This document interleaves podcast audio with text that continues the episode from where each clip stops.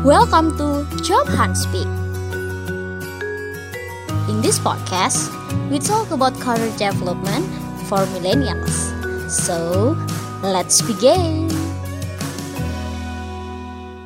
Uh, halo Job Hunters, balik lagi di podcastnya Job Hunt. Kali ini kita akan membahas tentang job seeking di tahun 2021. Temanya job seeking di tahun 2021. Kali ini kita memiliki uh, tamu yang spesial banget nih yang udah join bareng. Sebelumnya mungkin sebelum aku sapa tamunya aku kenalan dulu ya sama teman-teman Jobhan. Oke, perkenalkan aku Ulin, CEO dari Jobhan. Hari ini aku akan ngobrol bareng, punya kesempatan untuk ngobrol bareng sama uh, seorang HR yang pastinya bakal banyak sharing sama kita soal temanya hari ini tentang job seeking di tahun 2021. Oke, sebelum berlama-lama lagi kita langsung aja ya perkenalkan Tamunya hari ini yaitu Bani Eko Wicaksono, saat ini sebagai Head of HR and GA at Female Daily Network. Halo. Halo Bani. Halo, halo, halo Ulin. Apa kabar? Halo, baik-baik. Bani apa kabar? Alhamdulillah baik. Gimana? Kamu di Jakarta atau di Surabaya? Oh, di Surabaya. Oh, di kan di Surabaya. Iya, iya, iya. Ya. Oke, oke. Gimana Surabaya? Masih Surabaya SBB masih masih hitam banget kayaknya ya. Iya, sama aku juga nggak bisa membedakan sebenarnya kita di zona apa sih, karena memang sebenarnya peraturannya memang strict mustinya ya dari awal ya. Jadi ya balik lagi kita ngikutin peraturan yang ada aja deh. Kalau di Female Daily sendiri udah uh, WFO atau gimana? So far kita masih work from home, jadi uh, peraturan ke kantor tuh diperbolehkan, cuman memang ada protokolnya dan kita tuh ngebatasin 25% yang ke kantor. Jadi ibaratnya uh, selama masih bisa dikerjakan di rumah, dikerjakan di rumah. Cuma untuk 2021 itu kita akan hybrid, jadi kita udah bikin grouping yang ke kantor itu memang ada kurang lebih di bawah tetap 50%. Cuman memang di kantor itu nggak ada dedicated meja gitu. Jadi ini kita buat kayak co-working space. Itu hmm. sih 2021 ya. so far jadinya kita masih masih work from home sampai sekarang. Oke, soal work from home dan work from office ini kan cukup jadi apa ya perdebatan gitu ya yang menarik banget di dunia kerja ya. Benar. Benia karena nggak semuanya memperbolehkan ke kantor, sementara kalau peraturan pemerintah sih strict tapi ya nggak juga ya.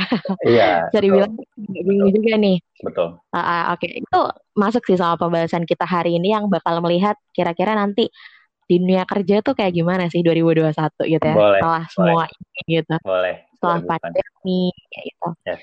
Kalau di mungkin kita mulai dulu dari pengalaman Bani kali ya selama pandemi kemarin nih. Bani berarti tetap di company yang sama ya sebelum dan setelah pandemi? Tetap di company yang sama uh, karena memang uh, di krusial banget ya. Jadi aku tuh aku di Female Daily mm total baru tiga tahun, baru tiga tahun. Terus aku mengalami dari fase di mana uh, female daily itu masih ibaratnya uh, based on venture capital. Jadi kita masih uh, ditopang oleh beberapa venture capital sampai diakuisisi sama grup CT Corp. Hmm. Itu. Nah, pas tahun 2019 kemarin kita aku tuh pencak silat banget tuh dari segi transisi change management dari uh, venture capitalist terus kita sama CT Corp jadi salah satu grupnya trans yang kayak detik.com, terus kayak CNBC, hmm. CNN, Beauty Indonesia, Female Diri is one of them dari salah satu grupnya. Nah, dengan plan baru di 2020 dong ya kan, 2019 kan kita akan diakuisisi, yeah. kita udah punya oh, oke, okay, hmm. kita akan banyakin offline event lagi, kita akan mencakup satu Indonesia, bla bla bla. Kita akan punya retail store dan lain-lain. Terus pandemi. jadi jadi semua itu untuk kegiatan offline terhenti, tapi kita juga nggak mau stop di situ. Kita benar-benar putar otak gimana caranya untuk offline ini tetap bisa berjalan secara online. Jadi memang uh, ya kita harus maksimal sih dari segi itu memang aku ngerasa PR aku masih banyak lah. Jadi aku masih di satu company ini. Gitu. Oke, okay. mungkin Oke, mungkin Mbak ini bisa ceritain nih kalau dari uh, kita kan ngelihatnya selama pandemi yang paling kelihatan nih dampaknya di dunia kerja itu kan pengurangan karyawan ya. Ya. Karena harus apa untuk efisiensi kerja dan segala macam akhirnya banyak nih yang di PHK atau diberhentikan sementara gitu. Nah, ya. kalau sebagai seorang HR sendiri, menurut Bani gimana sih tentang hal tersebut? Kalau menurut aku hal tersebut tuh normatif ya karena it's a force major. Jadi ada beberapa hal yang sebenarnya kebut uh, secara profesional itu pasti banyak dilakukan oleh beberapa perusahaan. Tapi balik lagi uh, di Female Daily itu kita masih berusaha untuk tidak mengurangi hak karyawan dan juga berusaha untuk tetap uh, tidak mengurangi uh, dari segi in numbers karyawannya. Tapi kita justru memfokuskan di productivity-nya. Jadi dari segi kayak uh, saat pandemi ini justru kita launching e-commerce. Tapi di satu sisi uh, kita menggunakan resource yang ada gitu loh. Jadi kayak aku nggak cuma HR doang, tapi aku bantuin dari segi logistik juga, hmm. bantuin dari segi untuk mau rilis tuh, mau press release ke mana, hal yang seperti itu. Jadi banyak hal yang uh, kita maksimalin dari segi the productivity-nya. Terus uh, di satu sisi juga kalau misalkan secara global, secara kita lihat perspektifnya memang uh, itu masih jadi sebuah hal yang memang suatu kewajaran gitu ya. Karena balik lagi dari segi ekonomi kalau memang tidak bisa bergerak pun perusahaan juga bingung kan mau bayar si engine-nya, si manusianya ini seperti apa.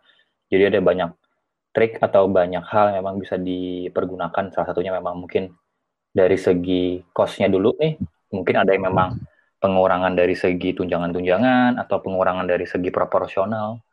Terus di satu sisi juga mungkin yang udah ekstrim adalah full pengurangannya. Jadi memang diistirahatkan dulu bahasanya atau enggak memang langsung di cut dulu kalau memang mungkin akan uh, beroperasional lagi akan di panggil lagi, kurang lebih seperti itu. Oke, jadi kalau di company-nya Bani sendiri sih berusaha untuk gak ngekat ya, cuman productivity-nya jadi di double, ditambah. Di double, betul. Kita bahkan di, di triple in kali ya, kayak ada beberapa yang project-project base, orang business development-nya juga memang megang beberapa project. Terus dari segi, hmm. balik lagi kadang kan, kita ngelihat perspektif company lain juga masih white NC kan posisinya, jadi masih kalau di female dairy kan kita tuh secara nggak langsung publisher, kita tuh agregator. Terus kalau brand lain nggak ada yang mau tap in sama kita, ya memang mungkin brand lain pun lagi uh, nahan kos kan. Jadi ya mau nggak mau kita harus mikir gimana caranya uh, harganya kita mainin lagi, outputnya kita mainin lagi. Cuman memang uh, tetap ada blast in disguise sih dari pandemi ini gitu loh. Ada beberapa yang kayak uh, mungkin yang memang brand yang ke arah kesehatan, terus hmm. mungkin dari segi uh, pabrik-pabrik masker gitu-gitu tuh memang masih masih jalan sih, masih lanjut sih, masih lanjut hiring bahkan. Jadi seperti itu. Jadi kalau mau diambil apa ya sisi positifnya juga sebenarnya ada aja gitu ya selalu ya dari ada, kejadian selalu ada sisi positif. Selalu ada. Selalu ada sisi positif. Oke, kalau Bani sendiri nih, ini kan tadi rencana 2019 ya, nggak bisa terlaksana, ya. akhirnya 2020 harus adaptasi lagi rencananya. Betul. Nah, masuk ke hampir 2021 nih, kalau sebagai HR di company-nya Bani, ya. dan mungkin ngelihat secara general, hmm. kayak gimana sih uh, menurut Bani trennya sekarang untuk um, merekrut pekerja atau gimana? Karena kan udah masuk ke fase-fase mulai balik ya, udah nggak PSBB lagi kayak gitu. Iya, uh, kita bahas tren dari segi yang akan timbul 2021 kali ya, yang akan muncul. Boleh, boleh. Kalau aku ngeliatnya gini, uh, di 2021 itu menurut gua pribadi ya, banyak bisnis yang ditusi hmm. langsung yang berkembang, jadi direct to consumer. jadi apa pun itu brandnya ya, mungkin aja bisa uh, dengan platform yang memang dia udah punya, tapi banyak hal yang sebenarnya di 2020 ini tuh ke datanya tuh kelihatan gitu loh. Jadi kayak misalkan banyak di rumah orang, terus justru di Female Daily karena kita memang uh, banyakkan brand-brand yang memang kecantikan atau enggak perfume gitu-gitu, itu datanya tuh bisa shifting. Kayak ibaratnya yang di uh, kayak perfume-perfume tuh lagi naik banget. Justru brand-brand lokal tuh bermunculan di masa pandemi dan jualannya bagus. gitu loh. Terus uh, kayak mungkin sheet mask, sheet mask kayak gitu-gitu tuh mungkin karena kita stres di rumah aja, daya beli purchasing buying tuh justru lebih tinggi. Kayak gitu-gitu loh. Jadi menurut gua uh, selama para brand ini membungkus dari segi label brandnya seperti apa yang baik, menurut gue di 2021 tuh bisa jadi apa uh, game changer banget sih buat mereka. Jadi intinya menurut aku sih dari segi bisnis direct to consumer kalau nggak masih B2B pun masih bisa naik. Tapi memang di adjust dengan beberapa ini ya beberapa metode ya karena balik lagi kan kayak properti nih. Properti bisa dibilang kalau untuk sewa mati men. Ya nggak sih? Karena kantor-kantor udah mungkin gue nggak perlu kantor kali work from home mungkin bisa atau hybrid yang tadinya mungkin 10 lantai dipakai buat sewa kantor, ternyata tiba-tiba pas dipangkas cuma pakai tiga dengan adanya work from home. Jadi menurut gua uh, ke sananya sih uh, yang memang lebih kalau gua lihat ya, jadi banyak premium private label gitu loh, brand-brand yang memang menurut gua kemasannya unik, terus ber berkolaborasi dengan brand-brand lain itu yang memang bisa naik sih di 2021. Dan didukung juga dengan e-commerce ya, pastinya e-commerce makin solid dengan AI-nya, terus juga dengan experience user experience barunya. Menurut gue dari hal, hal seperti itu banyak private label yang memang bisa naik di 2021. Terus uh, the way we do recruiting juga mungkin berubah. Jadi setting company experience itu penting banget. Jadi nggak hanya mungkin menggunakan uh, misalkan beberapa platform yang memang luas, tapi memang misalkan nih dari Instagram aja, selama ini konsumer kita yang atau audiens kita yang memang sebenarnya tahu kita, kita buka lowongan di situ, yang suka sama kita aja yang kita hiring, gitu loh. Jadi menurut aku tuh banyak hal yang sebenarnya uh, akan lebih ke apa ya uh, permainannya dari segi experience ya, company experience tuh benar-benar dijaga banget. Terus uh, menurut aku baik lagi nanti AI bakal nolong, bisa nolong bisa ngejatuhin ya. kalau dari segi mhm. rekrutmen, kalau kita udah punya engine baca CV kan udah enak juga tuh ya pakai AI kan. Uh, balik lagi the power of the human tuh masih memang masih kental dari segi dari segi decision making. So menurut gua ada beberapa hal yang uh, akan ujung-ujungnya diperkuat oleh teknologi secara tidak sadar gitu loh secara kita tuh memang harus shifting ke sana. Menurut aku sih 2021 tuh akan seperti itu sih.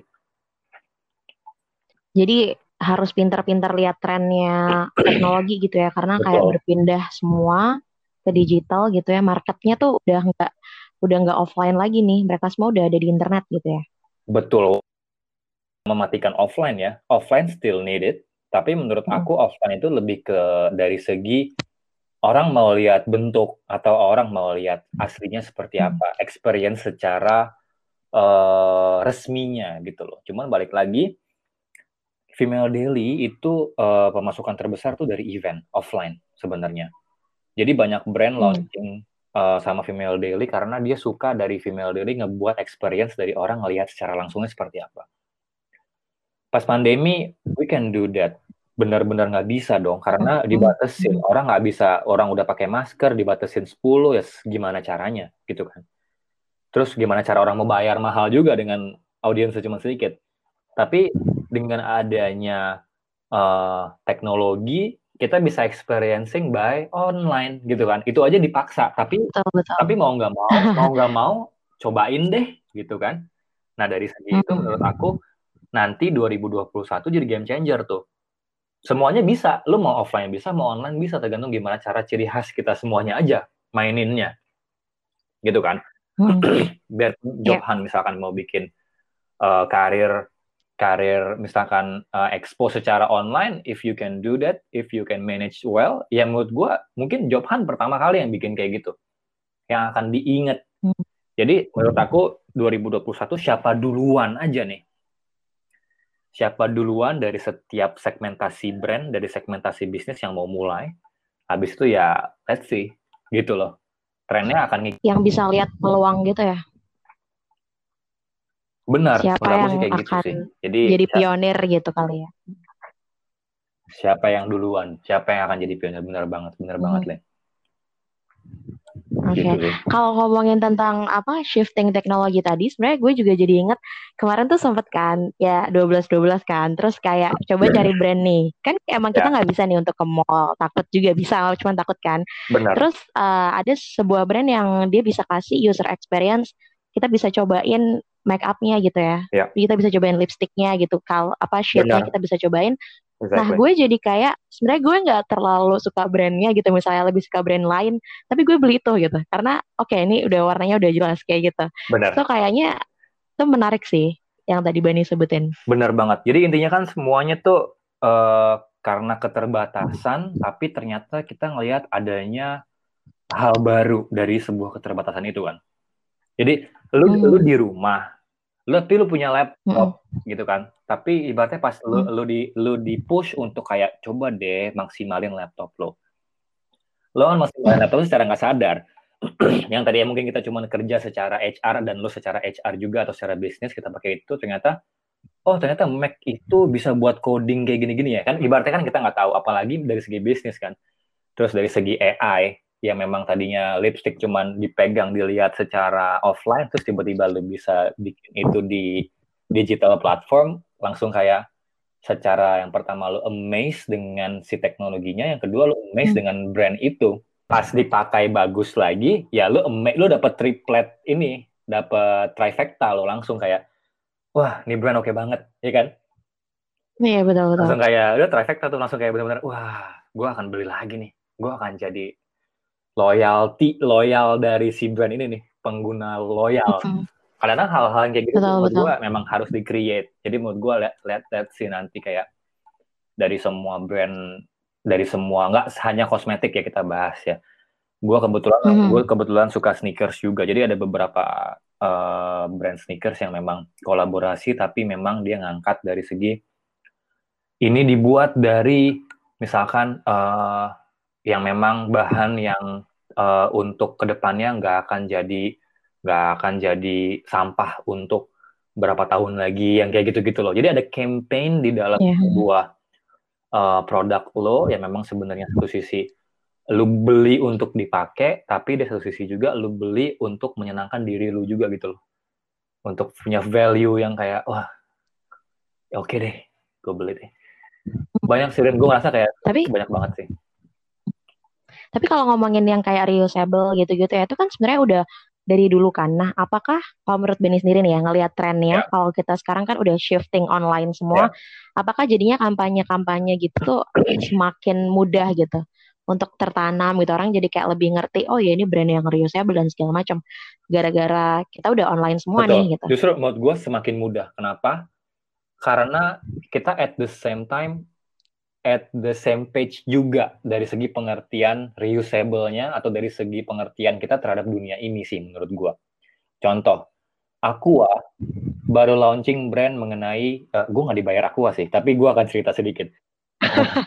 okay. Dia baru gue lihat di YouTube-nya dan dia kebetulan kerja sama sama Female Lady juga. Uh, jadi ubah normalmu menjadi baru, which itu sebenarnya dia nge-reusable botolnya dia menjadi botol yang sebenarnya lebih ram ramah lingkungan Hmm. Gue nggak ngebahas. Tapi jadi bagus. Benar. Tuh. Jadi botolnya memang lebih lebih kayak mungkin lebih mudah lebih dirusak bagus. gitu ya. Cuma memang sebenarnya hmm. itu akan lebih lebih ngeblend sama inilah untuk di reuse. Gue nggak ngebahas mengenai botolnya, tapi gue ngebahas mengenai hmm. the way dia nge-package botolnya. Iklannya dia cuman nge nge composing video-video lama iklan aku men. Jadi potongan iklan. Jadi dia nggak ngeluarin budget nah, lagi gitu ya? Jadi potongan iklan aku dari tahun 97, dari tahun 98, tahun 2000, 2001, itu dipotong-potong sama dia, dibikin iklan. Kan itu kan menurut gue kan salah satu hal yang sebenarnya siapa duluan aja gitu. Siapa, hmm. siapa duluan yang mau ya kan siapa duluan yang memang sebenarnya uh, punya ide, siapa duluan yang mau ngebus. Sebenarnya baik lagi kalau brandingnya masuk, semua orang akan ingat lagi semua company bisa melakukan itu menurut gua. Apa pun company-nya, apa pun bisnisnya, selama brandingnya pas menurut gua dan dia konsumernya udah settle, udah bukan settle, udah dapet nih segmentasinya dia sebenarnya di mana. Menurut gue itu oke okay sih. Karena kayak brand air mineral tuh bukan cuma Hmm, aqua bener kan, cuma ternyata aqua nih bisa Bener jadi banget, pionir banyak gitu ya. banget kan aku ada ada Le Mineral ya, ada Evian, ada segala macam menurut gua. Kita sebut semuanya aja langsung ya. Biar gak kayak di biar gak kayak dibayar Iya, aqua biar ya. kayak dibayar aqua. Cuma menurut gua siapa dulu-duluan loh. Ini kan siapa dulu-duluan maksud gua. Hmm. Siapa yang mengeluarkan expense budget, mau nggak dia willing. Ini kan ibaratnya lebih ke lebih ke will-nya setiap company. mau expense di mana dalam situasi seperti ini. Jadi menurut gua eh kita jadi ngomongin brand ya. Kenapa nggak ngomongin HR? Iya. Tapi ngaruh juga kan sama caranya mereka nanti Ngaruh, menghadapi ngaruh ini. cara dia menghadapi situasi dan cara dia merekrut. Menurut gua it's all inline. Inline semuanya. Gitu.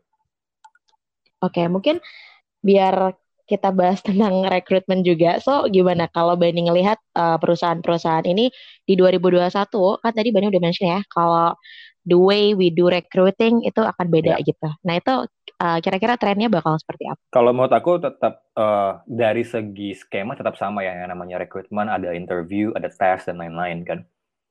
Cuman tetap aja menurut gua eh, the way kita memanage siapa aja sih yang memang sebenarnya filter yang pertama tuh harus ngapain tuh akan berubah. Jadi kayak misalkan nih contoh female daily dari gua masuk sebelum gua masuk kayak oke job postingnya di mana sih? Di sini sini sini sini sini. Gua langsung ngerubah. Kenapa nggak kita bikin yang lamar di Female Daily itu adalah memang usernya Female Daily gitu loh jadi Hmm. ya udah kalau kita mau ngepost posting yang memang sebenarnya di circle dari Female Daily contoh kita punya LinkedIn page kuatkan di situ kalau nyari orang tag yang jago di mana kita kuatkan di situ cuman yang lain kalau dari segi pengen dapat orang yang beauty knowledge-nya bagus brand ininya bagus ya kita kumpulin aja dari orang yang sebenarnya eh dari community itu gitu loh. Jadi gua kalau buka lowongan ibaratnya vacancy itu cuma dari LinkedIn rata-rata ya dari Tech in Asia sama eh ya kemungkinan dari Instagram. Kecuali kalau memang cari ya memang posisi-posisi yang ini ya, yang apa eh si level dan lain-lain. Itu memang menurut gue dari LinkedIn udah udah oke sih. Dari LinkedIn udah oke. Jadi gua masih masih memaksimalkan eh, dari segi company experience-nya ibaratnya sama inline dengan employee experience yang kita set. Gitu. Jadi dia masuk journey-nya tuh jelas kayak eh iya gue tau dari LinkedIn misalkan. Karena memang gue ngikutin LinkedIn Female Daily karena kontennya bagus atau iya gue tahu dari YouTube-nya Female Daily karena gue gue ngikutin dari HR kontennya Female Daily kalau ngebahas gini gue tertarik. Kayak gitu-gitu unless memang eh, orang yang memang kita tuju ya. Kan ada beberapa fokus hiring tuh nggak cuma memang kita buka lowongan tapi ada beberapa yang memang kita eh, dia nggak ngelamar pun kita lagi butuh kita samperin. Kita hai gue lagi cari si level nih kayak gini gini, gini. passive Hmm. hiring lah ya sebutannya. Karena baik lagi kalau menurut gue eh, experience dari setiap company itu beda-beda. Ada yang memang fokusnya kampus hiring atau fokusnya lebih ke apa tuh? Eh, sekarang kan banyak ini ya kayak software house atau enggak software school kayak gitu-gitu. Yang memang langsung tertuju di situ kalau hiring memang sama sekolah ini aja yang sekolah itu aja kayak gitu-gitu loh. Every company punya cara masing-masing. Cuman kalau kita memang fokusnya itu jadi experience dari segi si eh, employee ini masuknya tuh memang kita jaga banget sih Jadi emang pengennya dapet yang loyal gitu ya. bisa dibilang gitu So kayak dia harus love the brand dulu. love the gitu. brand dulu. Jadi at least tahu dan memang sebenarnya tahu mau ngapain. Kayak kalau masalah the job desk itself, menurut gua ya semua orang pasti harus tahu job desk masing-masing dong. Gua lamar jadi accountant ya gua harus Mhm. tahu the do apa aja gitu, to do listnya apa aja jadi accountant dan performance itu seperti apa seorang jadi seorang accountant. Cuman yang mau gua build dari awal ya kayak gitu dulu. Si female daily ini lu tahu nggak sih mau ke arah mana? Kalau gua butuh lo, lo bisa bisa kasih apa dalam dalam artian seperti itu. Kontribusi lo sebenarnya nggak hanya sebenarnya nggak hanya mungkin di part accounting doang. Gue pengennya lu bisa leverage ke hal yang lain sebenarnya karena memang balik lagi kita sangat terbuka untuk hal yang seperti itu. Jadinya kita mengulik hal itu juga. Oke. Sebenarnya mungkin ya kalau sekarang ini kan karena pandemi juga ya. Jadi orang-orang tuh apalagi job seeker ngerasanya terancam gitu loh. Jadi mereka Betul. kayak oke gue akan daftar ke sebanyak mungkin company, betul. sebanyak mungkin pekerjaan betul, gitu kan. Betul. Nah itu sebenarnya kalau melihat tren yang kayak gitu, Bani sendiri gimana? Res, ngerespon Nggak masalah sih. Kalau menurut aku, tapi harus pinter gini. Kalau aku prinsipnya gini, kalau lo ngelamar ke company beda-beda, lo harus nyesuaiin juga CV lo juga harus beda angle-nya. Kalau menurut gue, gue ngelamar ke Pertamina sama gue ngelamar ke Gojek, CV gue akan beda. Walaupun emang sebenarnya isinya sama. Cuman gue akan mainin keyword dari segi experience-nya gue, dari segi sebenarnya goal gue apa. Karena mereka juga menerimanya beda. Gitu. Ngelamar sebanyak-banyaknya, it's harus, it's a must. Tapi kalau polos-polos aja cara ngelamarnya, salah juga. Ya, gak sesuai juga. Gue ngelamar di Gojek sama gue ngelamar di misalkan Telkom, beda. Gue ngelamar di Google sama gue ngelamar di banking beda. Ya kan? Mungkin gue kalau ngelamar di banking hmm. sama gue ngelamar di Pertamina mirip-mirip. Jadi kita harus harus paham dulu dari segi oke okay, gue mau ngelamar di company yang seperti apa. Apakah startup style startup culture atau memang uh, birokra bir birokrasi gitu ya? korporasi hmm. enterprise jadi beda-beda tuh gue sempat ngebahas ini di beberapa webinar sih. Jadi kayak gue ngasih tahu kayak angle-nya seperti apa, terus apa. Walaupun emang isinya sama ya, experience tuh nggak bisa dibohongin dong. Experience-nya Uli mm-hmm. berapa tahun kerja, experience-nya Bani berapa tahun kerja. Cuman dari segi cara menyampaikannya yang tertulis itu yang berbeda. Menurut aku sih oh. itu sih uh, key points-nya. Oke, soalnya tuh banyak banget kan ya yang kadang kayak ya udah asal sebar aja, bahkan terkadang tuh kayak di blast ke banyak email Betul. HR gitu. Kalau kayak gitu udah jelas udah jelas nggak bakal dipilih atau gimana tuh? Kalau pribadi aku nggak akan milih sih. Aku tuh justru lihat dari dari orang lihat subjeknya aja udah begini, terus dari segi copy paste salah, udah kan kadang-kadang tuh aku sering banget masih nemu tuh company-nya tuh company-nya siapa, dia masih kirim ke gua gitu. Dear Jadi ternyata nggak ada female ada, daily female daily-nya gitu ya. HR uh, dear HR company apa gitu kan. Ada yang suka kayak gitu tiba-tiba, man, come on man.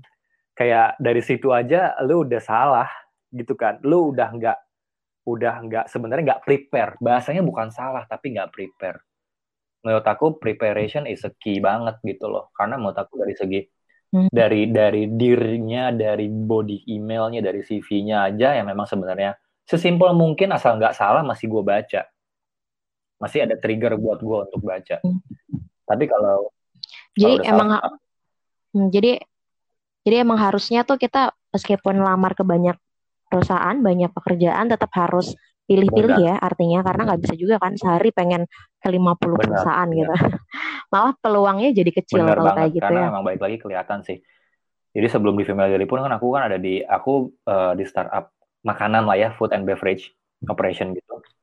-huh. apalagi kan kayak gitu kan itu kan kalau kita lihat F&B service yang lamar itu nah itu juga beda tuh dari cara aku di female daily ya kalau kayak company yang seperti itu ya aku akan pakai contohnya job street ya kan aku akan pakai memang sebenarnya mm-hmm. di mana lulusan-lulusan yang memang dia cook helper atau memang dia komi satu chef bukan dia yang masih belum chef ya yang memang yang memang ibaratnya komi dua chef de party kayak gitu-gitu tuh memang tahu kalau memang kayak gitu-gitu kan nggak mungkin gue masang di LinkedIn. Iya dong, dari segi hmm. industri F&B terlalu yeah. terlalu apa banget sih harus kalau misalkan gue fokus di LinkedIn gitu loh. Akhirnya ya memang gue cari komunitas yang memang sebenarnya uh, kuatnya ya platform apa. Dari dari segi HR-nya memang harus pinter juga gitu, tahu tahu oke okay, kalau gue bisnisnya kayak gini, ya gue lebih baik taruhnya di dari di sini platformnya. Kalau misalkan gue di sini ya gue lebih baik taruhnya di sini. Terus pelamarnya pun juga harus pinter. Kayak, mm-hmm. Iya, dari sisi pelamar juga ya. Maksudnya kan lo nggak bisa cuma cari LinkedIn aja, job aja, nggak semuanya betul, betul di situ ya. Ya karena kan kalau misalnya kayak kerjaan-kerjaan kayak finance gitu, kadang-kadang kan emang nggak nggak open recruitment di LinkedIn gitu-gitu nggak sih? Biasanya kan sales betul, gitu nggak sih yang betul. banyak? Nggak nggak terlalu apa ya uh, spesifik. Kalaupun ada pun levelnya juga udah level-level yang tertentu ya, ya kan? Kalau untuk kayak hmm. mungkin manajernya Jadi, atau mungkin level chiefnya hmm. kayak gitu-gitu. Karena kadang tuh banyak banget sih komplain karena kan Jobhan juga ada nih kayak kita kerja sama ke Iya. perusahaan juga ya untuk kayak pasang locker. But sometimes tuh kita dapat komen yang kayak kenapa sih sales mulu atau marketing mulu kayak gitu ya. Padahal sebenarnya ya lo harus tahu platform mana yang kira-kira tuh pekerjaan yang lo mau Benar. ada di Makanya situ gitu gue kali dari ya. segi job hunt-nya sendiri kan juga misalkan job hunt kuatnya di eh, memang dari segi eh community-nya yang lamar apa aja. Dari segi itu ya kita sebagai company juga harus tahu kan oh hunt posisi ini nih. Aku akan pasang di hunt untuk posisi-posisi yang seperti ini. Karena kalau gue lihat memang baik lagi pasti fresh graduate banyak masuk hunt. Ya kan? Fresh grade Hmm, betul betul. Emang pasarnya fresh pasarnya gitu sih. ya. yang memang sebenarnya uh, orang yang dari freelance ke mau ke full time worker itu pasti masuknya ke hunt tuh banyak yang canggih-canggih di situ.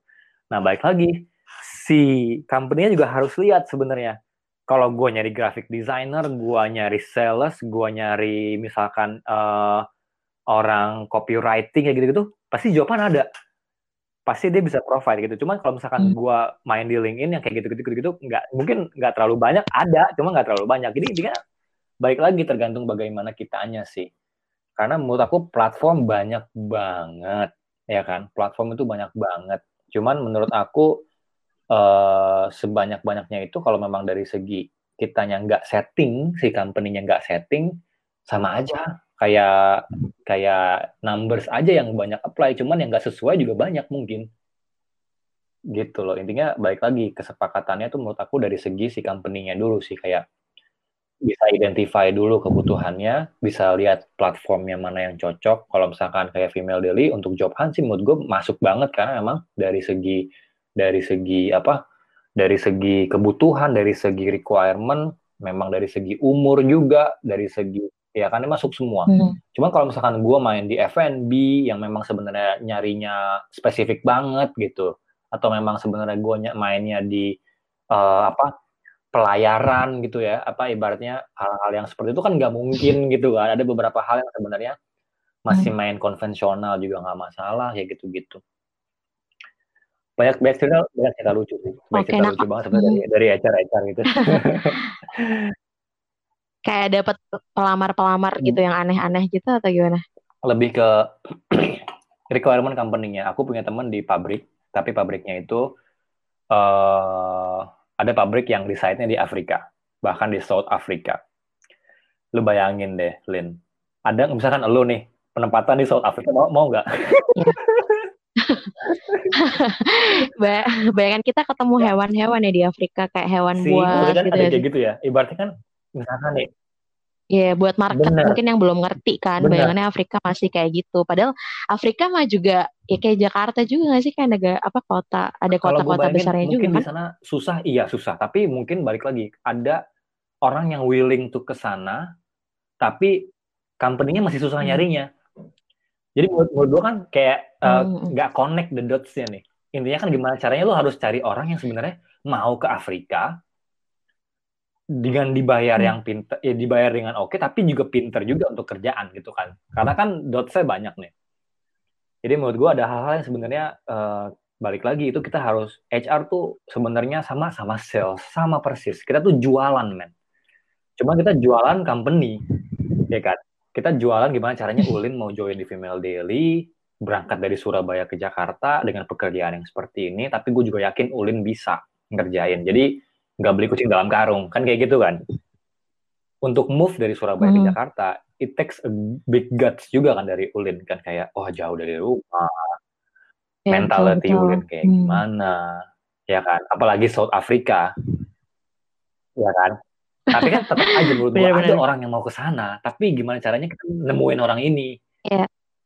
Bener. Oh, marketnya ya. Karena kalau misalnya di job hunt mungkin di orang-orang baca, wah menarik nih bayarannya, tapi ke South Africa Iya, kayak banyak kayak yang gitu nggak kan. bakal apply gitu. hal yang sebenarnya eh, kita tuh sebenarnya sama kayak sales. Cuman yang kita jual bukannya ya Hmm. bukannya produk tapi our vision, our company. Kayak gitu. Jadi menurut aku selama aku berkarir eh, kurang lebih 8 tahun gitu ya, aku ngerasa kayak sebenarnya kita sama sama sales. Cuman gimana caranya kita itu eh, di belakang layar fokusnya. Tapi cukup unik sih kalau Bani kayak nyamain Ya. diri kayak sales ya, karena justru kan kalau orang-orang mandangnya tuh uh, eh, HR adalah dewa gitu. Soalnya kayak rasanya kayak, oh gue harus mohon-mohon, gue harus impress uh, eh, HR biar yeah. dapat kerjaannya gitu. Tapi justru dari sisi perusahaan juga harus pinter ya, karena nggak semua kandidat yang ngelamar bener, bener. Karena cocok aku, kayak aku gitu. Ya. justru nggak pernah dapat pandangan kalau kita itu dewa sih dari dulu ya. Aku aku berkarir tiga tahun setengah di Pertamina. Nah.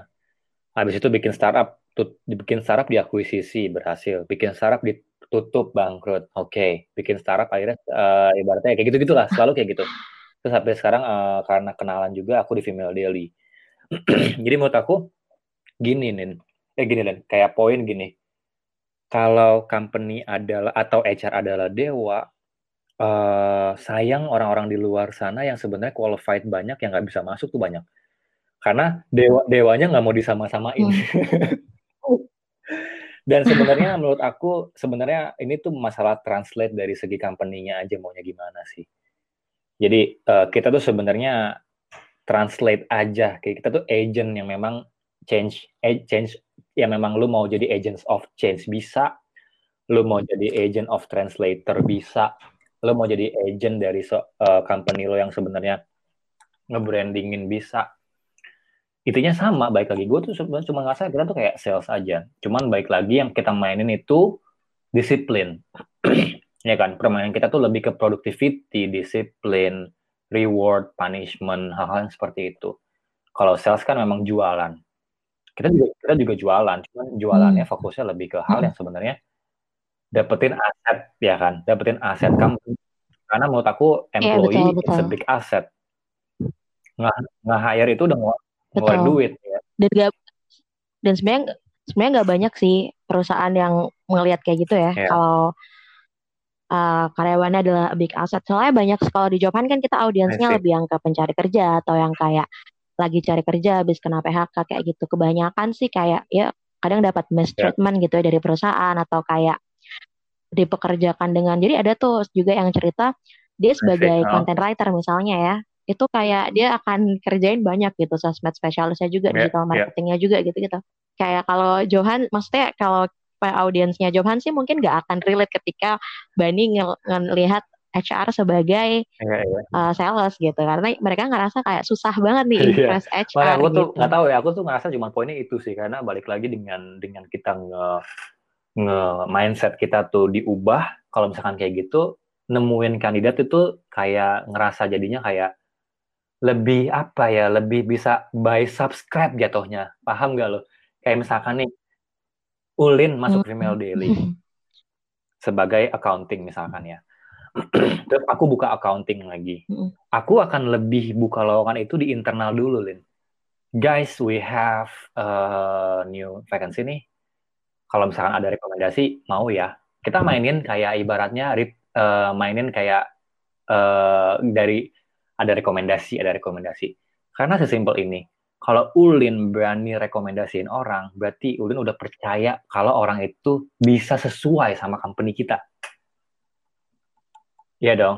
Kalau misalkan Ulin nggak, kalau misalkan Ulin ya. mau ngasih, misalkan Ulin kenal gua Bani, gua rekomendasiin Bani gak ya? Tapi kayaknya kalau misalkan nih takutnya nanti malah bikin malu gue pasti kan kalau lu, lu terbesit kayak gitu, hmm. berarti lu sebenarnya udah satu satu visi sama perusahaan, udah seculture sebenarnya. Lu udah tahu yang cocok yang cocok kerja di company yeah, kayak betul. kita, kayak orang yang kayak gimana. Hmm. Paham gak lo? Jadi itu sebenarnya HR udah ngefilterin beberapa hal tuh. Secara nggak langsung, ya nggak sih? Iya ya, jadi kayak daripada Bener. beli kucing dalam karung ya, udah Bener, kayak dari, dari internal, internal tuh ada gitu. rekomendasi, gitu. berarti internalnya sendiri udah tahu kalau dia bagus atau enggak memang dia kompeten lah dari segi mungkin dari segi hard skill atau soft skill. Cuman biasanya kalau udah ada udah ada masalah kan nggak hmm. bakal berani Ulin ngasih rekomendasi kan. Kayak walaupun orangnya bagus nih, tapi pernah ada masalah sama Ulin nggak bakal Ulin berani rekomendasi ya, betul, kan. Betul.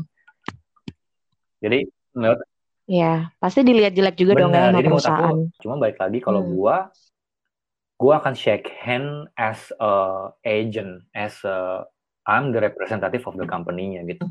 So why you worry? Gue cuma pengen orang yang pas aja, orang yang sesuai. Karena gue hmm. lebih milih orang yang cocok dan sesuai daripada orang yang pinter aja. Gitu. gue juga pernah salah, hmm. Lin. kayak pernah salah. Itu juga pernah salah, pernah bikin. Iya, ya, HR bukan dewa ya. Maksudnya pernah salah. salah dari segi hiring pun salah, pernah nggak cocok dari segi kayak hmm. gue kayak gue ngerasa coba deh ya, gue coba ritme baru deh atau coba requirement baru nih biar naikin skill set. Gue hire orang yang jago dari sini dari situ. Nggak tiga, tiga bulan selesai, Lin. Ternyata culture-nya culture-nya nggak cocok. Ternyata nggak bisa gitu. Hmm. Gitu. Jadi balik lagi. Hmm. Berarti berarti jadi HR trial juga error, trial error ya? Menurut gue selama justifikasinya jelas ya. Dan memang menurut aku mm -mm. selama lu tahu salahnya di mana dan lu bisa beresin menurut gue ya itu lebih baik sih. Gitu. Jadi sebenarnya kalaupun jadi job seeker juga ya udah pede aja gitu ya. Kalau lo punya value yang bisa lo tawarin ke perusahaan, ya kenapa lo setakut Bener, gitu gitu ya sama Jangan HR. anggap kita apa ya? Menurut gue kadang yang bikin takut itu bener kata lo. Jadi kan takut jatuhnya nanti pas interview jadi grogi. Ya kan? Hmm, karena banyak kayak gitu tuh. Karena menurut gue hmm. justru uh, kita boleh takut, wajar dong maksud gue ulin takut gue takut wajar gue juga mungkin kalau misalkan di interview lagi sama Nadiem yeah. Nadiem Makarim gue juga gemeteran kali ya gitu kan cuman balik yeah. lagi uh, tuh lo harus stick with your goals juga gitu loh goal lo adalah masuk ke company ini kalau lo fit in lo akan jadi consideration yang memang kuat lo akan jadi seseorang yang memang akan dikonsider banget kalau udah nggak fit in memang rezekinya nggak di situ toh kalau lo dipaksa masuk ke situ pun nanti akan nyesel juga kadang-kadang. Jadi menurut aku tuh hmm, gak iya, jadi ya. uh, menurut aku aku udah sejauh ini ngerasa emang culture fit itu jadi bobot besar untuk kayak ya salah, salah sebuah poin ya sebuah bobot besar untuk masukin atau untuk untuk rekrut untuk rekrutmen gitu selain technical skill.